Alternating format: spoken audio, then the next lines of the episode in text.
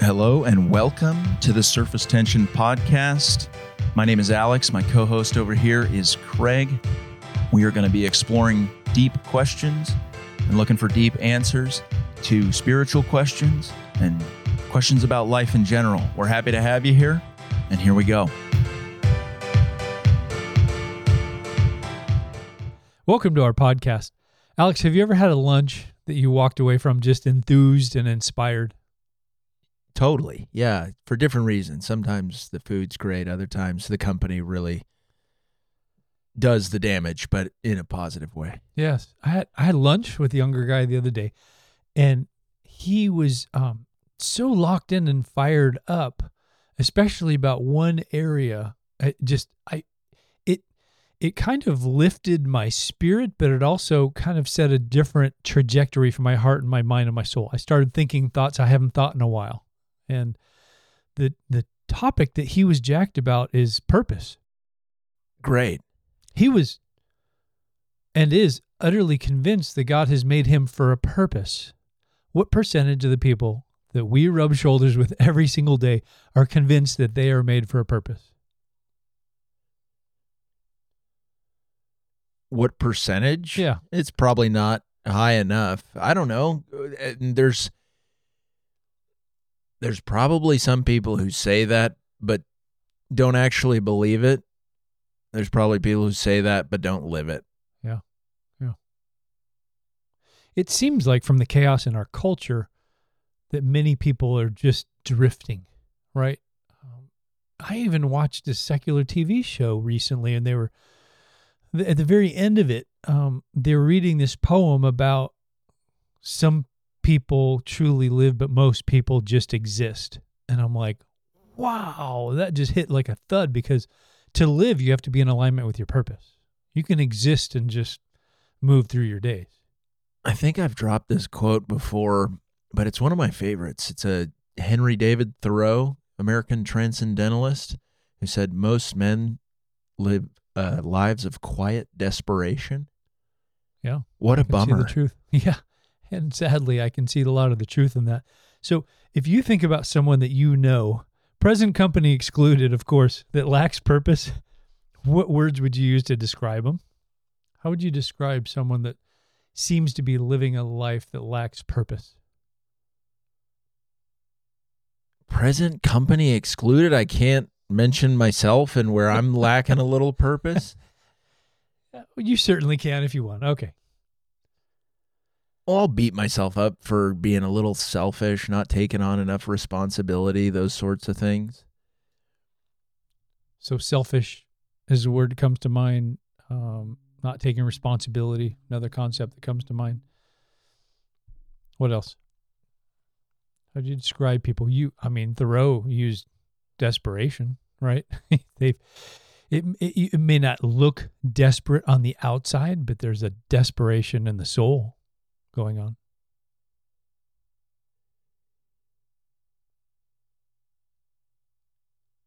When I was younger, I asked myself, like, what's my purpose? What's my purpose? But now I'm trying to get more in the habit of aligning my God purpose. And that's a more helpful exercise. And I don't know if I'm always doing a good job of that. Do you ever feel like you're falling short of your purpose, even if you know what it is? Oh, absolutely, all the time. And this topic has been rattling in my brain and heart and soul, as I mentioned before, for a couple of days, and I've seen this this gap, this disparity between kind of my mental expressed purpose. I this is why I'm here, and maybe how moving through my days, and maybe I'm moving through my days in uh, 52% alignment with my purpose or 35 or I don't know, you know, it's different days Over different 50% is good. Over 50% is good. Well, and you also have to consider what what I do because, as you had mentioned before, uh, sometimes um, you know it's. I let me stop. We have to draw a distinction between purpose and calling, because this is one of the questions that I had in my mind. Because people talk about calling all the time. What am I called to do? And then purpose, and I think those two things get mixed up a little bit. The I'm difference between purpose and calling. I'm mixed up by that as you are talking about it. So go ahead and clarify. I, as I've thought and as I've researched, purpose has to do with the why we're here, the big general. This is why we are here. And you mentioned earlier, um, to to glorify God is one of the purposes that we have here, is to bring Him honor, bring Him glory, make His heart happy, if you will. And calling has to do specifically with how that purpose gets worked out. So, the okay, purpose, so purpose is the why. the purpose is the why, and the calling is the what okay. because my purpose is to to glorify God. My calling, uh, if I'm the Apostle Paul, is to be a itinerant preacher. He moves around, he preaches. Um, Peter had the exact same purpose, but his calling was different. He was running a church from a central location, and so both of them on the same purpose with different callings, different manifestations of that calling, if you will. Do you think most people think more about their purpose or their calling as they're moving through their days? Do you they thinking more about uh, why why am I here or what am I here to do? Probably the opposite order. They're probably thinking calling first and then the calling ends up being empty. Yes. You're like, oh, I'm doing all this. I Yes. thought it was what I wanted to do, but I've Yes. built it on a foundation of me and not on God, and therefore the foundation is flimsy. We were talking about that at breakfast this morning. We were talking about doing maintenance. Uh, you're not really like spiritually uh, earthquake proof if you're always concerned about your roof and not the foundation, right? Very true. Very true. And that calling, I loved what you just said about if I'm constantly thinking about what am I here to do, if we're not aligned with a purpose first, we are going to have that duty or calling that's going to flow out of probably very selfish or self oriented purposes. And so the why behind that is for me, it's not for him. And that's going to change everything.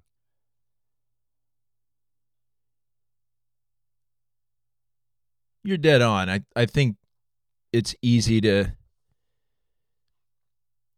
I want to use a sailing analogy even though I'm no good at sailing, but I think we have to constantly look for that God wind in making sure that we stay on the course. And sometimes God changes the wind and then all of a sudden our calling changes, but our purpose remains, right? Yes. So that's something tricky. Is the wind ever totally shifted on you, Morris, in terms of your calling? Or have you had a consistent calling for the majority of your days? You ever just get caught with a God headwind and you say, like, whoa, I have to turn this ship in like a very different direction? Are you kidding me? Yes. Yeah. It it doesn't happen very often, but definitely. I think that definitely happens. And I think that's something that we probably need to explore that there may be just a small handful of course corrections for calling for us, but we spend so much time doing that. But purpose is something that we are living out every single day in the hundreds and thousands of little moments that we are making decisions and aligning our hearts with what we're saying yes to with regard to God. That's huge. What do you think most people's purpose is if it's not God? That's a very, very good question. What is what are most people's purposes if it's not God? Um, well, from personal experience, I would say uh, the pursuit of pleasure and the avoidance of pain. Yeah. that would be it. I just I want to experience as much pleasure as possible. I want to be happy, happy, happy.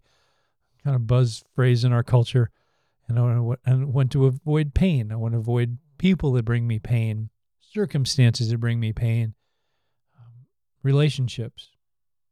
So, yeah, I think that's probably the the purpose. And those things get in the way of our true purpose. They can't run together. They're on different different tracks entirely. So how do you weed out the false purpose as it grows? Because it's not like I think it is something that we're constantly having our God purpose threatened and obscured by the world and by relationships and people and money and worldly pursuits. How do you bring awareness into that? Is it simply through prayer and saying like, God, have I have I put something between us? Have I have I put something higher than you on my personal totem pole of priorities? Have I replaced your foundation with balsa wood? Yeah. I'll tell you what comes to mind for me. I was called last week by a pastor who was struggling with a message, and I love just kind of being in a resource for people. And he's like, I'm struggling with this message. And I'm like, okay, let's talk about it. And he he said this message this upcoming weekend is on on lordship. And that's a fancy word for us making sure that God has his proper place in our life, right? That we're saying yes to him. And he was quoting scripture of uh, Jesus saying, you know, you call me Lord, Lord, and you do not do what I tell you to do. How how can that be? And he was looking at the Sermon on the Mount saying, I don't I don't live this way. This isn't the way that I move. I need I need to do something different in order for him to be Lord. I need to put more effort in. I need to and he was just talking for a while and as I was listening a question came to my mind and I think it has bearing on our conversation here. What if what if lordship, what if alignment with our purpose has to start with saying yes to what God who who God says we are before we say yes to what God tells us to do? Do we have to say yes first to who God says we are before we say yes to what God tells us to do? It seems semi rhetorical. I would say yes. I feel like that's a slam dunk. And yet we spend our days fretting Saying, God, about what, what do I do? What do what I do do? I do? What do I do? How can I do it better? Why did I do this? Why am I not doing this? The whole battle that Paul has in Romans, you know, what I want to do, I don't do, and what I don't want to do, I do. What a wretched man I am. Mm-hmm. And this pastor got so excited. He's like, that's it. That's it. You just flipped this whole thing on its head because you made it a relationship and you brought it to grace. And I need to get off the phone and start working on my sermon. it was so fun just to have a little slice of of alignment saying we when it comes to purpose our first step in purpose might be just saying yes to who he says we are Is that a hard yes to say? what's your experience been Okay, let me rephrase that. Why is that a hard yes to say? most people are going through life with a twofold conclusion about themselves they're broken and they cannot be fixed. Their foundational understanding of themselves is they're broken and they cannot be fixed. And you have a God come alongside and says, No, you're beautiful and worthy of love. And I'm the one who can make you whole. That doesn't fit with the myriad of message they've gotten from culture, from their parents, from themselves. They've said yes so many times to I am broken and I cannot be fixed. That hearing a different message needs something big. There there needs to be a big capture point for them to actually hear and receive that message. yeah, receives the real operating word in this. Because I could listen to you say that. Like, do you accept what God thinks about you? And I could say, why, yes, Craig, of course. But it's another thing to experience that and then let that experience dictate how you move throughout life. That's a transformational yes. I don't know. It makes me feel like I'm, I'm stuck on maybe sometimes. Mm-hmm. Or I'll, you know what, to use your language, sometimes the enemy throws those whispers to me where it's, you're a maybe. You're a maybe. I've been in yes territory, but the enemy likes to get us in maybe. Mm-hmm.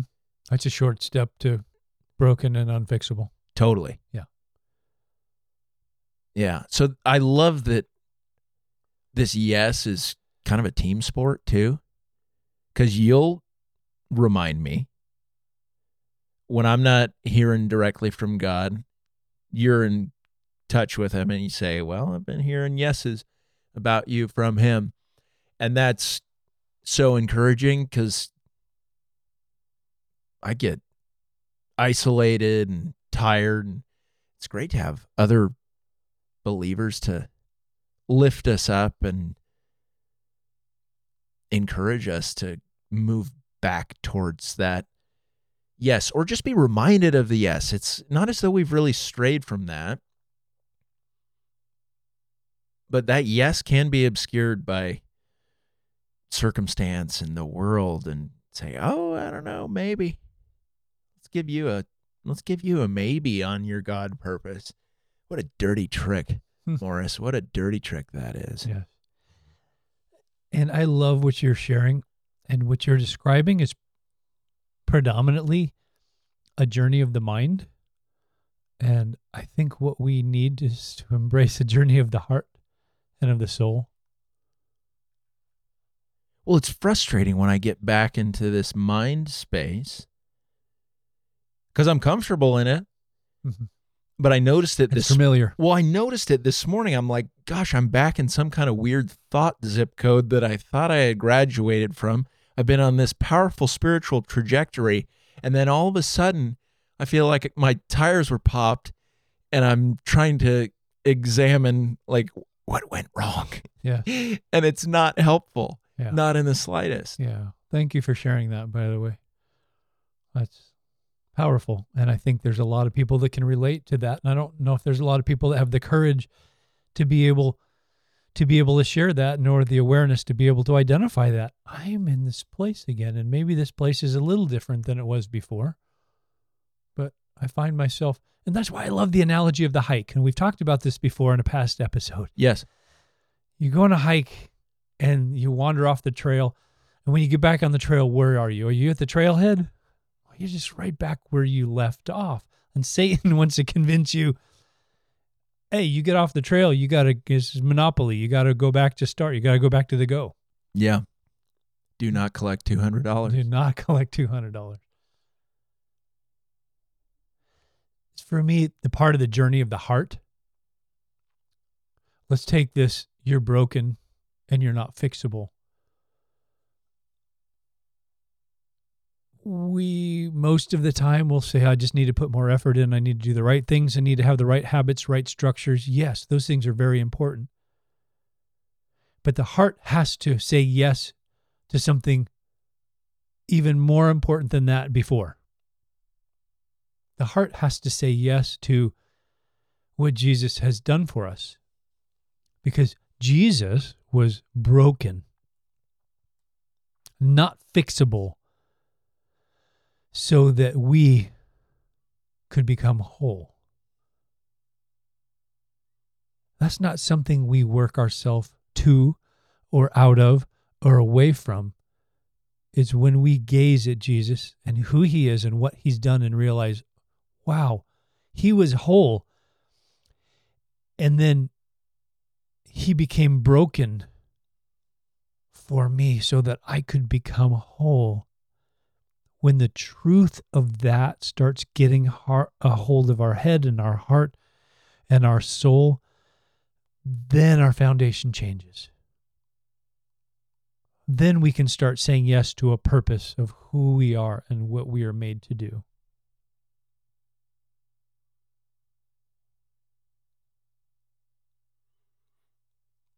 I don't like the idea that I can move away from that because it's like the most beautiful gift that any of us have ever been given, right? It's like kind of unsettling that I could be focused on other things, the trivialities of whatever, my life. That was a bad cheeseburger. What? you know, oh, that conversation didn't go so well. Things aren't working out as the way that I want them in this area. Yeah. But it happens. But it happens. So, I don't know. It just goes back to something you've been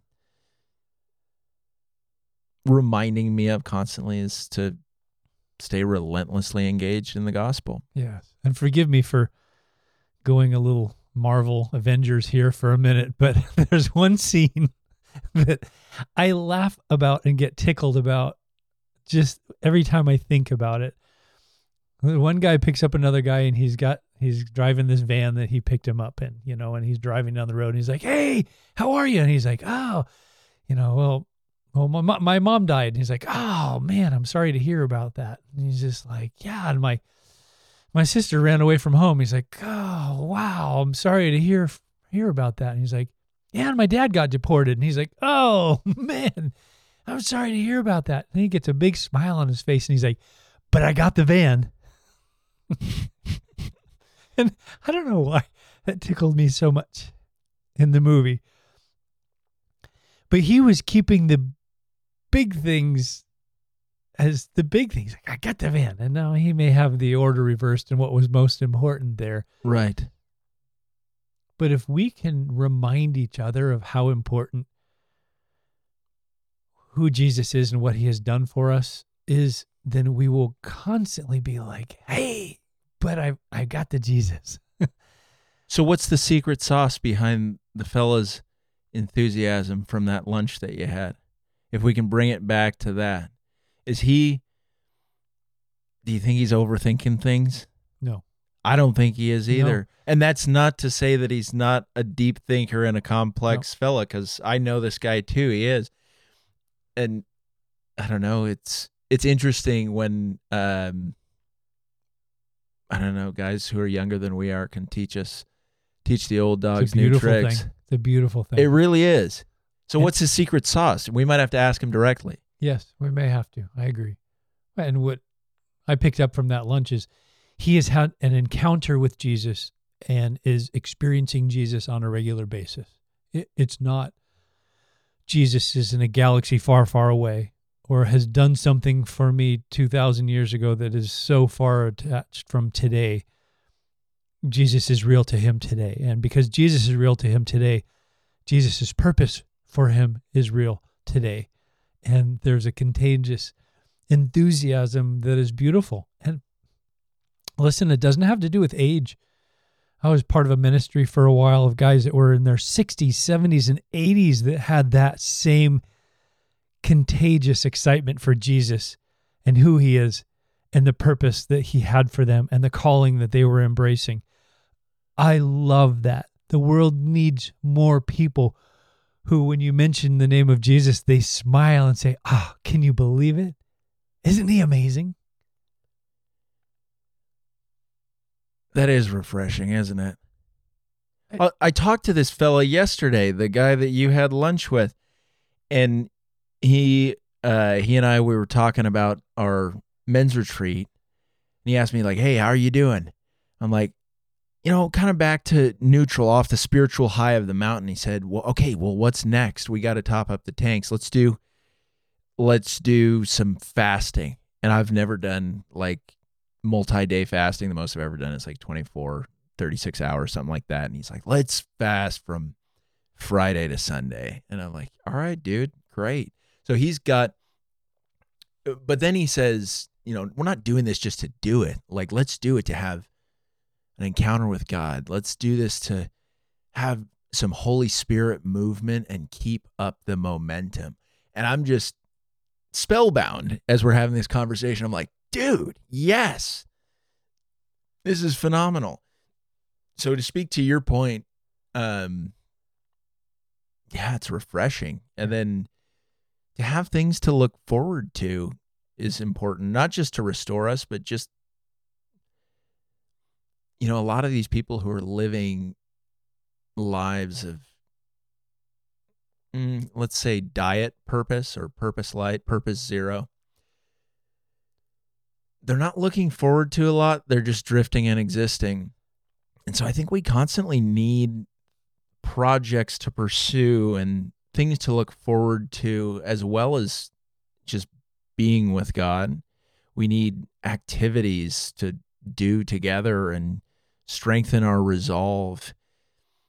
I think that's so important to have things on the books because if I look at our men's retreat man cam experience, that's like an annual thing and that's not enough. That's not enough to keep the enthusiasm. That enthusiasm was amazing that we had when we were all in a group of 30 guys. There was an electricity, there was a buzz. Jesus was moving with us and you know through us. It was incredible. But then all of a sudden it's like, okay, now now I'm back to like my life and like okay, did I bring the whole did I bring everything from the mountain back with me as much as I'd like to? I'm like kind of back in my my life again. So it's nice to see that Jesus energy but then also to cultivate it and say like let's bring more Jesus into our lives and the lives of those people around us. Now that's purpose. That is purpose. That's purpose that translates into calling, right? Like you were saying. Yes. If if our purpose is aligned, this fella is not asking me, "Hey, let's get some of the boys together and do a fast." If he doesn't know his big why, right? That what does not materialize if he doesn't know his big why. But because he knows his why and he's engaging in the what, he gets the who, he gets the how. And when is all the time or happening more frequently. Isn't that fun, Morris? That is fun. And we're going to wrap it up there because I could not have said it any better. That was beautiful. That was fantastic. I'm not even going to try to. Eh, if you want to, eh, eh, I challenge every single one listening to that. Go back, hit the back button, and listen to what Alex just said. Because there was some beauty coming and flowing from that that we need to be in alignment with. And I totally agree with you. We need to be looking for and creating these pockets of purpose and these little moments of calling. And so, thank you for joining our podcast today.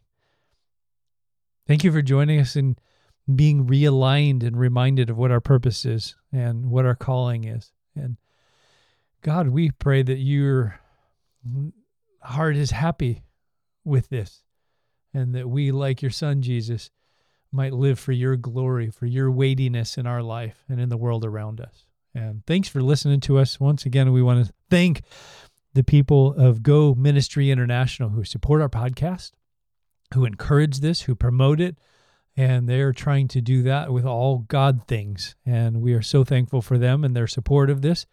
And Alex will always say, Hey, if you got something from this, share it with a friend.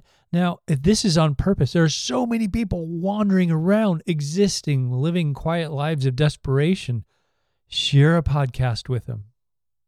If God nudges you, pass it along, let God do the rest. So thanks for joining us today. Have a great day.